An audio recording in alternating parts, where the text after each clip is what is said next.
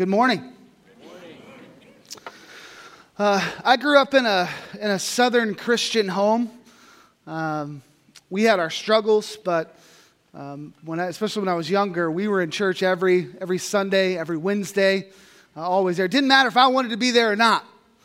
Why would that matter, right? Uh, my parents, uh, I used to always joke that I had a drug problem. My parents drugged me to church every time it was open. And uh, I thank God today that my parents uh, didn't let me, as an unwise, immature, confused teenager, uh, run my home. Because parents are parents and kids are kids for a reason, right? Your 13 year old should not be in the driver's seat of your home. But I digress. I grew up in this Christian church going southern home, which meant that I couldn't do a lot of the things that my friends did. There were a lot of things that they did that I couldn't do.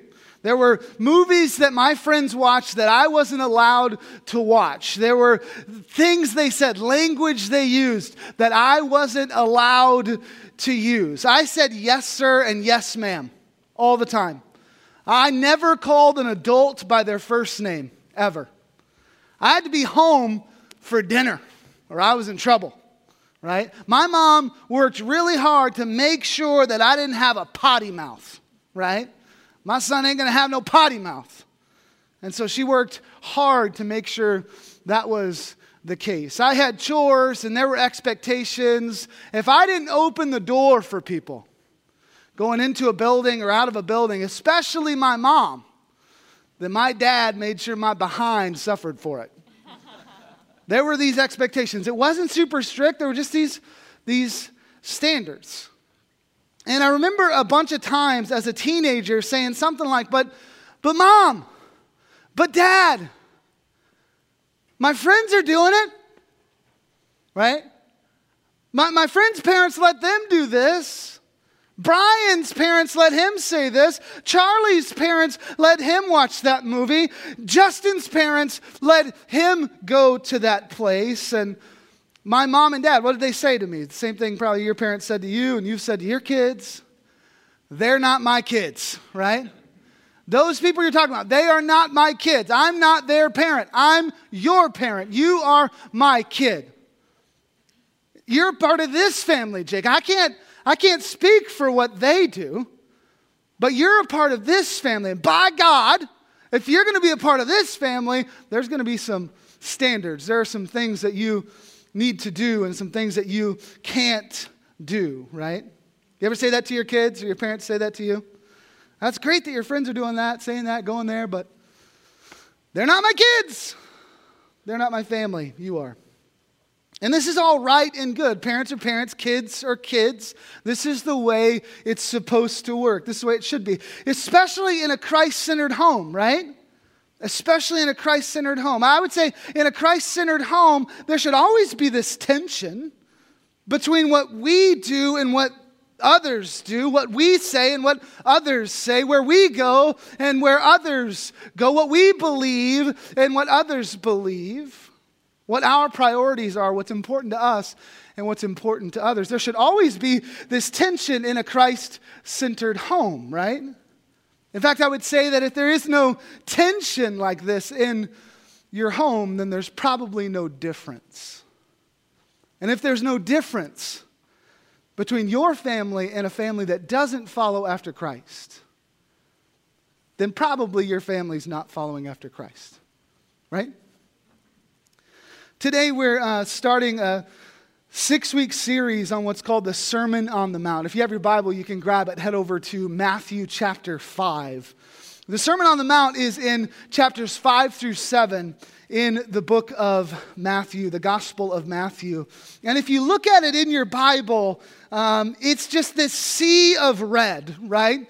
This sea of red letters because the Sermon on the Mount is preached by Jesus and it is the longest sermon we have of Jesus. In fact, it's the longest or largest pile of red letters in the New Testament altogether. No interruptions, no rebuttals, no questions, just Jesus' red letter words going out without interruption. And there's a lot in this thing, a lot. Much of it is pretty difficult. I mean, it's not all easy to take. This is the beginning of Jesus' ministry, towards the beginning, anyways, and, and he's preaching this sermon on the Mount and pretty early on in the story. But Matthew 4, just before the Sermon on the Mount, Matthew 4, verse 17 says this from that time, Jesus began to preach, saying, Repent, for the kingdom of heaven is at hand. And so, repent means to change your mind and your direction. Sometimes people think repent means to confess. That's not true. Repent means to change your mind, to change your direction, to take action, to move a different, to a different place in your thought, your belief, your attitude. So, the message of Jesus was change because the kingdom of heaven has come, it's at hand. So, the Sermon on the Mount is after he's already been preaching this message for a while. He's healed a lot of people. He's done a lot of miracles. He's got a crowd of people that are wanting to follow him. And so he goes to a mountain and he kind of walks up a hill a little bit and he sits down and begins to teach the masses. And so he's teaching people who have said that they want to follow him already. He's talking to people who have said they want to be a part of his family. And so he's been saying, Repent, repent, change, change. The, the kingdom of heaven is at hand. And the Sermon on the Mount is Jesus going, Okay, okay, you said you wanted to repent. You said you want this life trajectory change. You said you want to give your life over to me. This is now what that looks like. This is what we look like. If you're a part of my family, in the Sermon on the Mount, Jesus is going, This is what that looks like. He just takes topic after topic after topic and he points out this is how we should act, this is how we should think. It's different than the world. It's different than the Gentiles. It's different than the Jews. It's different than the Pharisees. We are different. This is how we are in our family. He's going, You're mine now. You're in my family. And that means some things, right? Just like my dad used to say to me, just like I say to my kids, You're a Mills. And that means there are some expectations. To me, that means something. When you carry my name, that means something. It means we're going to act in a certain way. This is Jesus going, Now you're a part of my family. Here are some very practical things you need to understand. We are different. You should look different now. I mean, the, the theme verse, I think, of the Sermon on the Mount is Matthew 6 8, or at least the first part of that. And it just says, Don't be like them. Do not be like them. Don't be like them. You're different. Every section and topic in this huge sea of red letters in the Sermon on the Mount is making this distinction between what followers of Christ look like and what people who don't follow Christ look like. There's a difference, and it's very practical. It's not lofty, theological, heady, it's down to earth, it's specific, it's direct. But Jesus, my friend does that. And she's pretty cool. Your friend is not in this family. Don't be like them. But Jesus, that's kind of an old way of thinking. Like, we don't think that way anymore. That's, that's how it was then, but we've kind of changed that. Now we think this way over here. The world has changed, and we now think this way. The world is not a part of my family. You are.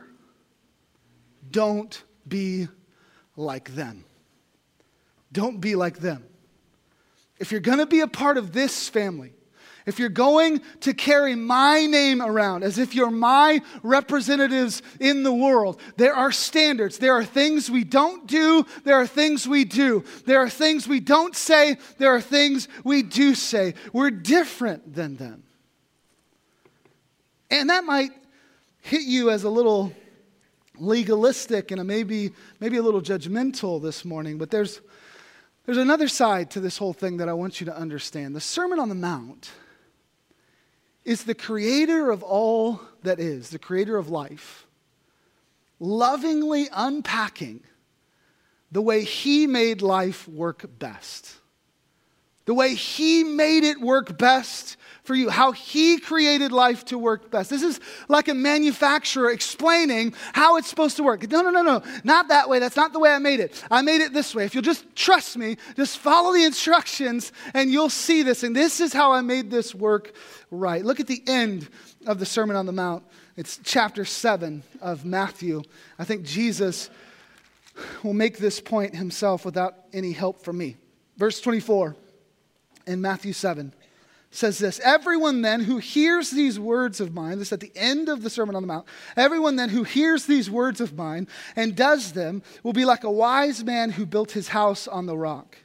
And the rain fell, and the floods came, and the winds blew and beat on that house, but it did not fall, because it had been founded on the rock.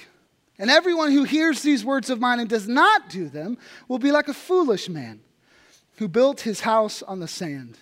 And the rain fell, and the floods came, and the winds blew and beat against that house, and it fell.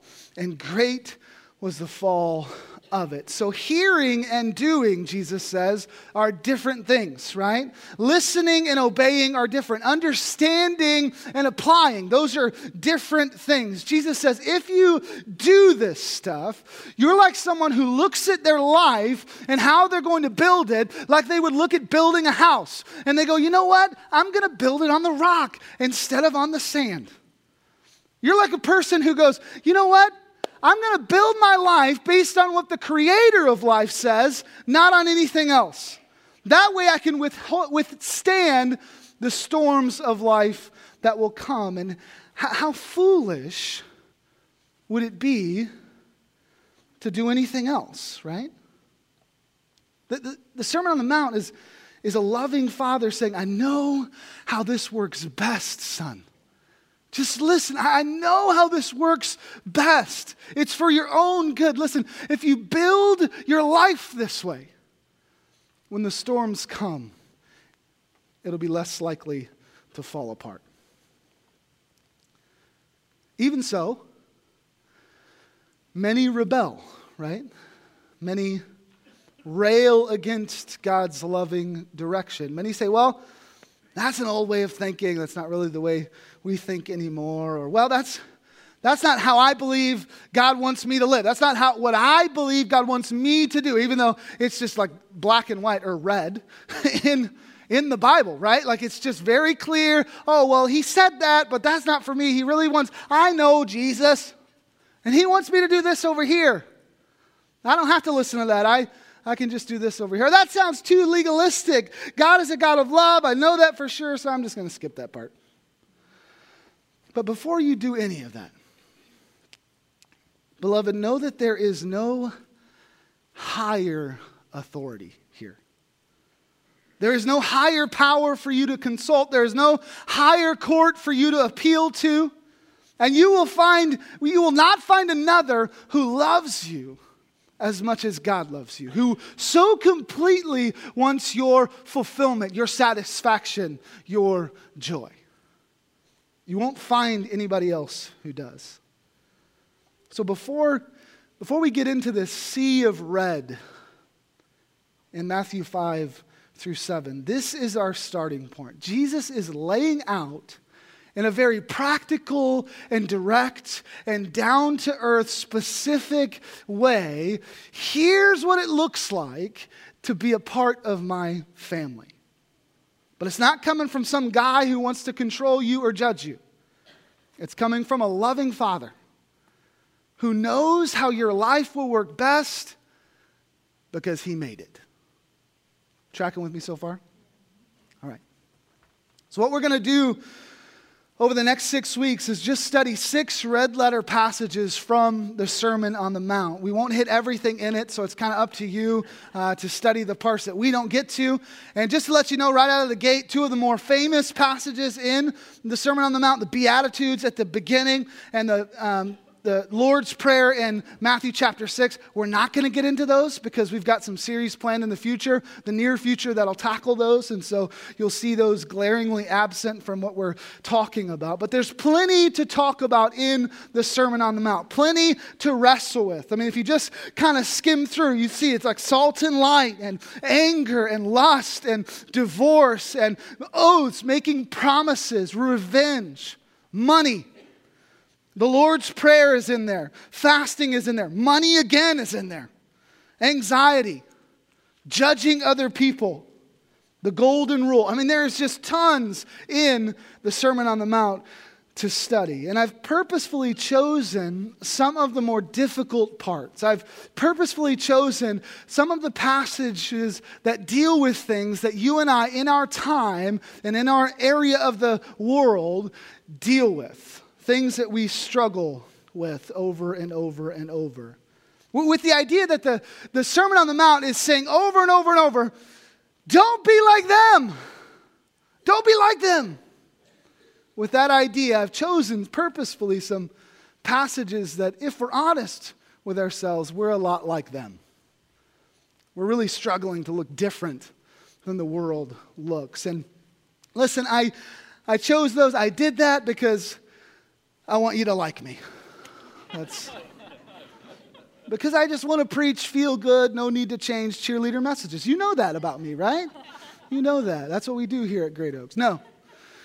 It's because these things matter. Red letters, the words of Jesus himself. Jesus is dealing with these things because he loves you. And I'm preaching on them because I love you too. All right, let's spend some the rest of our time in our first topic, the first passage we're going to unpack. To give you some context, Matthew 5 17, Jesus says this Do not think that I have come to abolish the law or the prophets.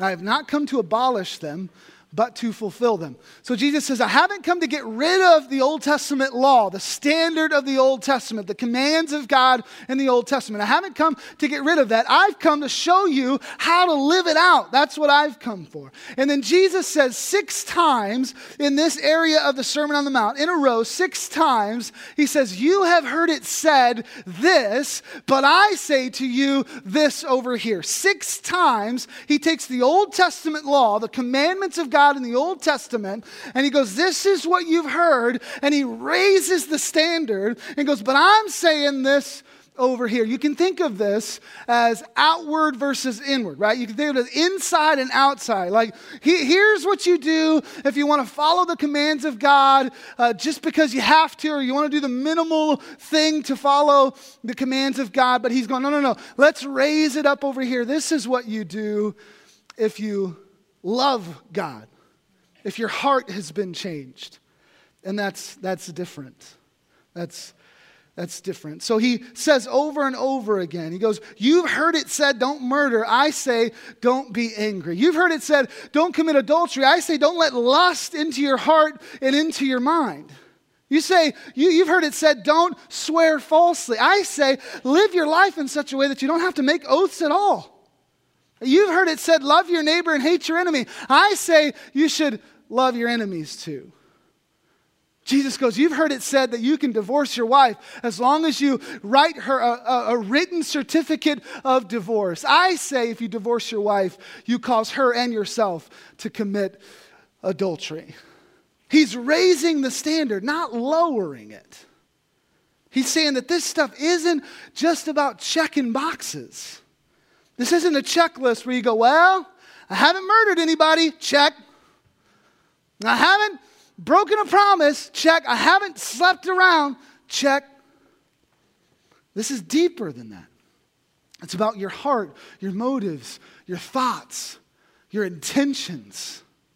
It's, it's deeper than outward action. And so let's look at the first one. That's the passage we'll camp in. It's about anger. I'm going to leave you with just one statement, one main statement to think about today. Verse 21 in Matthew chapter 5. Jesus says, red letters, Jesus is speaking. He says, You have heard that it was said to those of old, You shall not murder, and whoever murders will be liable to judgment.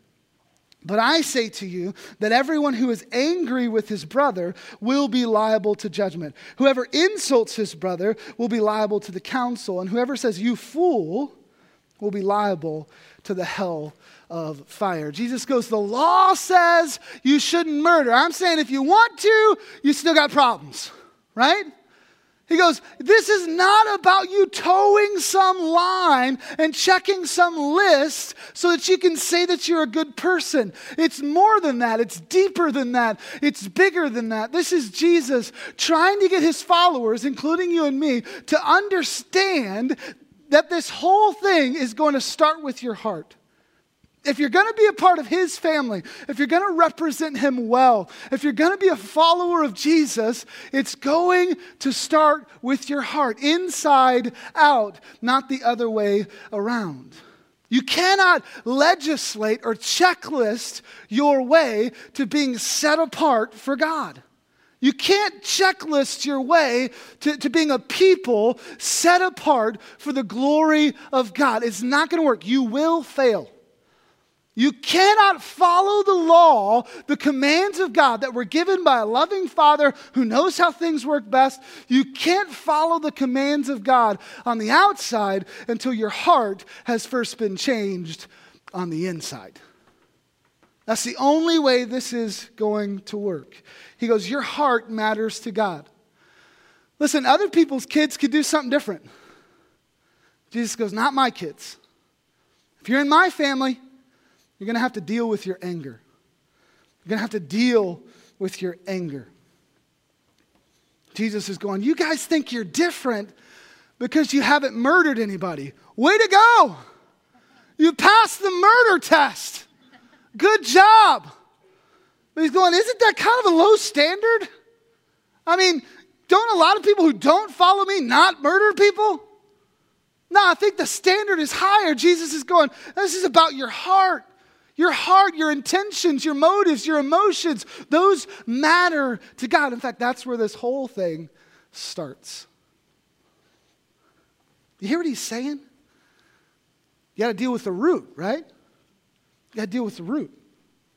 If, through the power of the Holy Spirit, you can keep anger from consuming your heart and your mind, then chances are murder's not going to be a problem, right? He's saying, go to the root, go to the heart. Listen, some of us have problems blowing up for no reason. You blow up at your spouse or your kids for some small thing. You yell, you seethe, you curse. You flip out because somebody's in the left lane and won't let you go 15 over. You blow up for no reason. You're hard to be around because nobody knows when you're going to blow up. You can't let go of stuff. If your entree is not just perfect, it ruins your whole night. If that waitress doesn't get that tea to you quick, I'm not in the South anymore. If that waitress doesn't get that soda to you quick, then you can't let it go. Your whole night is ruined. Listen, you have a problem. But it's not a cursing problem. It's not a yelling problem. It's not a patience problem. It's not a picky eater problem. Listen, beloved, you have an anger problem. You have anger in your heart that is just growing and growing and growing, left there to its own devices. Bitterness and unforgiveness in your heart that's causing these things to happen. It may present itself in different ways at different times, but it's anger. It started with one or two, it might have been years or decades ago. Started with one thing, then it got into two things and three things, and now it's 50. And it's just snowballing, and you've got this anger in your heart and in your mind and in your soul. It's taking up residence in your soul, and it presents itself in all of these different ways anger, bitterness. It's an unwillingness to forgive. And in the end, it really comes down to pride. The root of anger is pride. And this may be hard to hear, but your problem is that you think too highly of yourself. Aren't you glad you came this morning? Listen, your problem is that you think too highly of yourself. Your wants, your needs, your desires, your preferences, the way you want things to, that's what's primary above other people's preferences or wants or needs. So you can't let stuff go. I mean, think about it. You can't be angry long unless you think too highly of yourself. Now, follow me here. If pride and thinking too highly of yourself is the root of this whole thing, then the answer to anger is humility. The answer to anger is humility. That's the first part of the statement I want to leave with you today. Humility is not living like you're the center of the universe. Humility is, is realizing and coming to terms with where you fit in the universe, your place. Humility is thinking, get this, you might be wrong. I know it's crazy. Humility is preferring other people and their desires and their wants and their needs above your own, like Philippians 2 talks about. Humility is giving people the benefit of the doubt instead of thinking that they're always against you. Humility is, get this, realizing it doesn't matter whether you like something or not. It doesn't matter whether it's according to your preference, if you get your way. It doesn't matter if your spouse, your friends, your kids, your neighbors, your boss does what you want them to, because listen, I know that the world is saying something different than I'm about to say. But I love you enough to say this.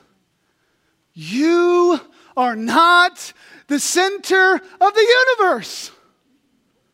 Jesus is.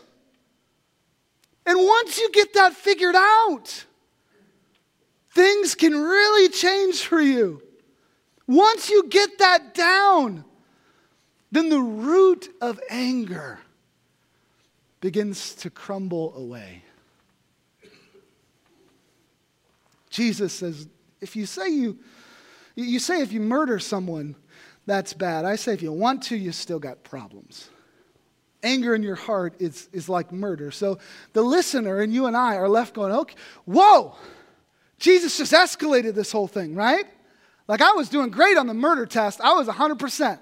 I haven't murdered people at least since last week. This week I was doing good on the murder test. And, and you're like, uh, but now he's saying anger in your heart. I totally have anger in my heart. If you're honest with yourself, you're going, I've got anger in my heart. And it sounds like what Jesus is saying is that having anger in my heart is, is equal to murdering people. And this is a huge thing. So as a listener here in the Sermon on the Mount, these red letters, as you read them, you're left going like, what do I do now? Jesus, how do I get my anger under control because I don't want it to own me? How do I do this? Look at what Jesus says next in Matthew 5. It's not what you'd expect. Verse 23. Jesus says, So, if you are offering your gift at the altar and there remember that your brother has something against you, leave your gift there before the altar and go. First, be reconciled to your brother and then come and offer your gift. Come to terms quickly with your accuser while you are going with him to court, lest your accuser hand you over to the judge and the judge to the guard and you be put in prison. Truly, I say to you, you will never get out until you have paid the last penny. So, Jesus here, he doesn't give advice on how to get your anger under control. This passage on anger in the Sermon on the Mount really just tells us that if we have anger, we're in trouble, right? That we shouldn't have it, that we're to be judged for it. Instead, in verse 23, Jesus' answer is to start talking about how other people are mad at you and what you should do. He shifted from you being mad to others being justifiably angry at you. I expect Jesus to tell me what to do when I'm angry, when somebody wronged me.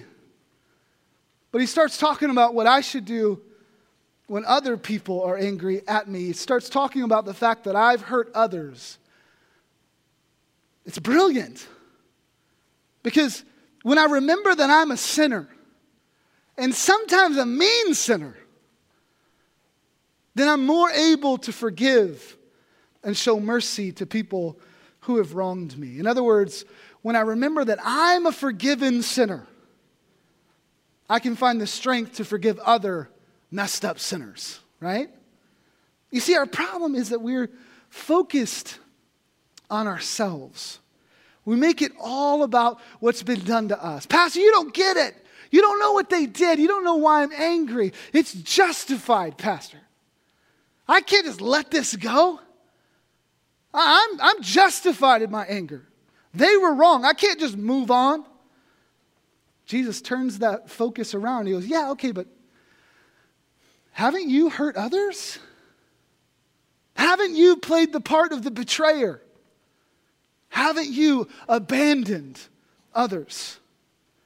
Haven't you acted foolishly and recklessly with the emotions of those who love you? Haven't you used people, abused people, abandoned people, cursed people, said things that you know you shouldn't have said? And the answer is, of course you have. You're probably doing it right now, right? And Jesus' point is maybe you should stop focusing on the bad that's been done to you as if you haven't done anything bad to others. And instead, why don't you focus on what you need to go make that right and fix the mess that you made in that person's life? And here's the brilliance of Jesus as he changes the focus from what's been done to me to what I've done to others. I start to want the very things that I refused to give a moment before. Because I start to want forgiveness and mercy and the benefit of the doubt and all of that. As I look at what I've done to hurt others and I go and ask forgiveness, I start to want those things. Even though just a moment before, when I was consumed in my anger towards someone who did something wrong to me, I couldn't give those things. I couldn't even think of them. I wasn't even close. And here's what's supposed to happen you and I are supposed to go to these people that we've wronged, we've hurt, we've made angry, and ask for forgiveness. Not tomorrow, not next week, not the next time you see them. The thrust of these red letters in Matthew 5 are that this is to happen now.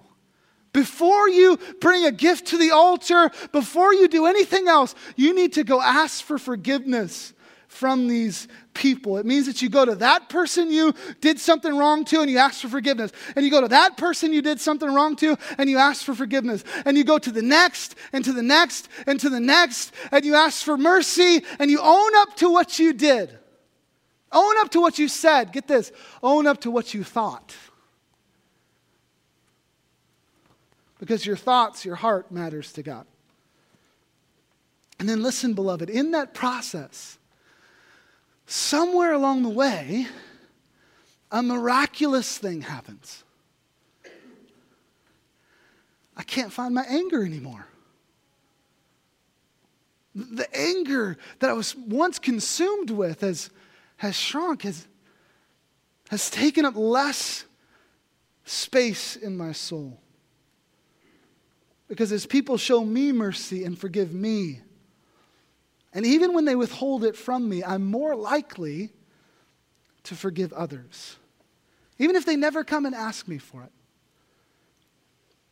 I'm more open, able to be open with my hands and my heart because it's been done for me. I've been shown mercy so I can show it to others easier. Here's the other half of that statement I'm leaving you with the answer to anger is humility and perspective.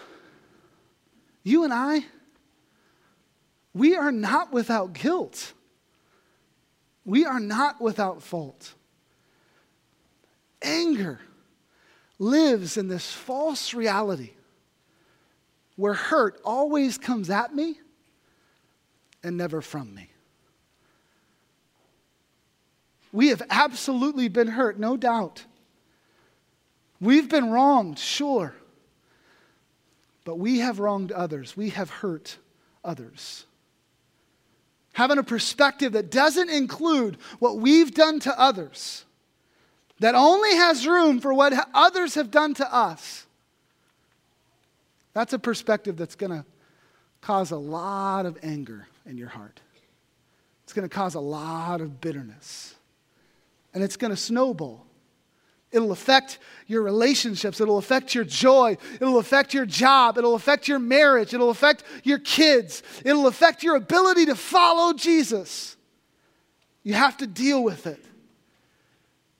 My advice to you is to pray. Pray for humility, pray for perspective. And then move, change direction, repent. Take action because, like Jesus said, hearing is not the same as doing, and understanding is not the same as applying.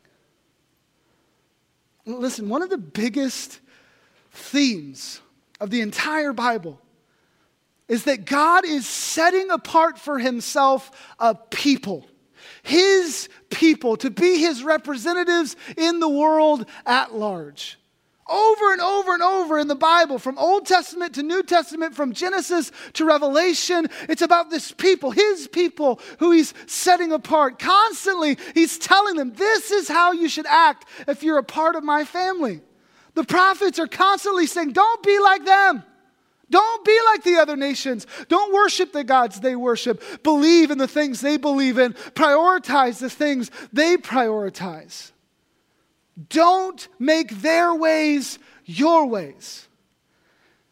Over and over, God is trying to get his people to begin to act like his people. This is what it means. In the Sermon on the Mount, Jesus is continuing that. This is what it means to be a part of my family. This is what it means to carry my name. This is why I created you, what I created you for, how I created you to work best. Humility, perspective, forgiveness, mercy. Not anger. I didn't create that for you. I didn't create you to work best in anger. Not anger.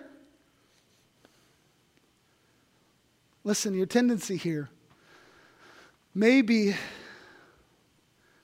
to read these words, listen to these red letters from Jesus, and, and point to someone else and go, At least I'm not as bad as them. You want to talk about anger? At least I'm not as bad as them. Your tendency here may be to revert back to when you were a kid and your mom and dad were trying to hold you to a higher standard.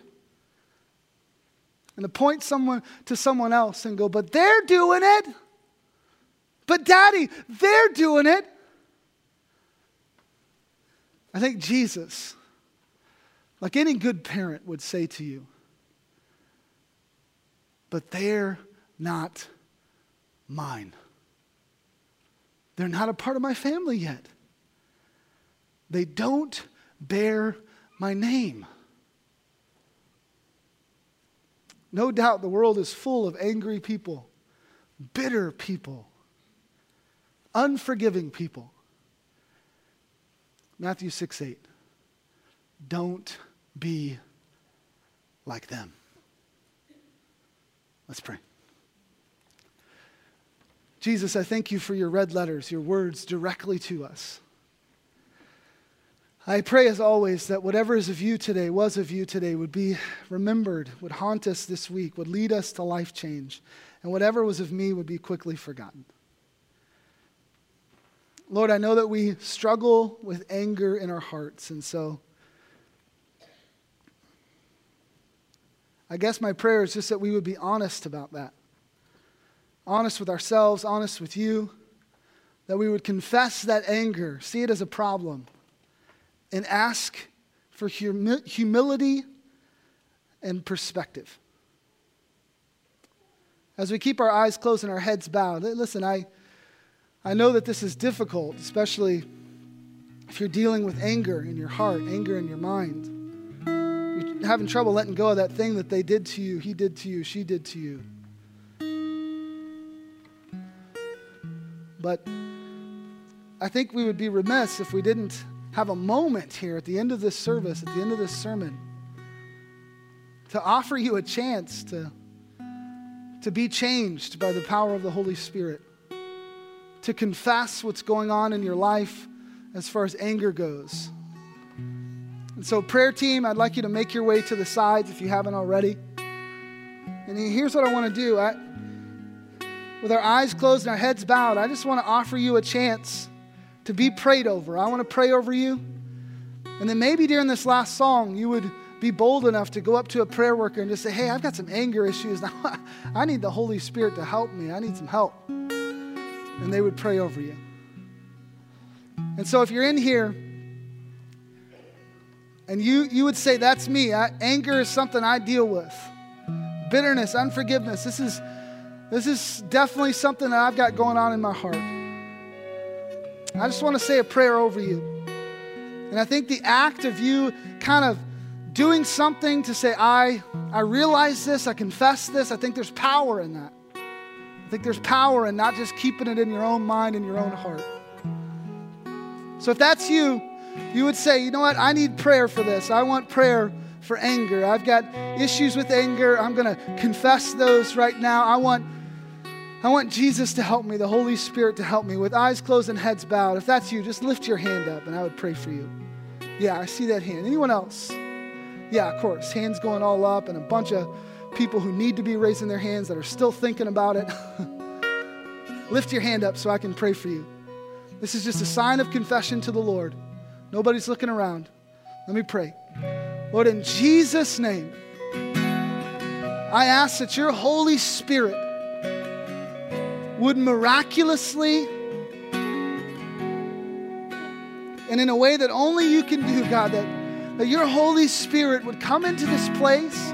Those with their arms raised, their hands raised, that would say, I've got anger problems. Lord, I pray in Jesus' name that you would heal them. That your spirit, your power would go deep into the root of this issue, into their souls, into their hearts, that thing that they can't get past. The first thing that they held on to, Lord, in Jesus' name, I pray that you would miraculously remove that from their lives. Give them the power to forgive, to move on, to let go, to show mercy. I pray, Holy Spirit, that you would supernaturally replace their anger with humility and perspective. We need your help with this, Jesus. It's so hard. Help us, Lord. Help us. In Jesus' name. Everybody said, Amen. Amen. Why don't you stand with me? During this last song, we, I'd love for you to go get prayer. Um, if you've got anger things you want to get prayer for, or anything you need prayer for, want prayer for, we've got prayer workers on the side. I would love for you to do that. Here's my prayer for you today. May you be set apart, different, holy. May you seek the wisdom of your Creator as you build your life. And may you find the power of the Holy Spirit, the help of the Holy Spirit to replace that anger with humility and perspective. God bless you. Thanks for coming today. Make sure you talk this over with the life group. Get plugged into a life group if you're not already. And as always, my challenge to you is to not let this stop with you. Just like you've been helped to take your next step towards God, go out and help others. Be a Jesus follower who makes and disciples other Jesus followers. God bless. Don't miss next week as we continue this Red Letter series.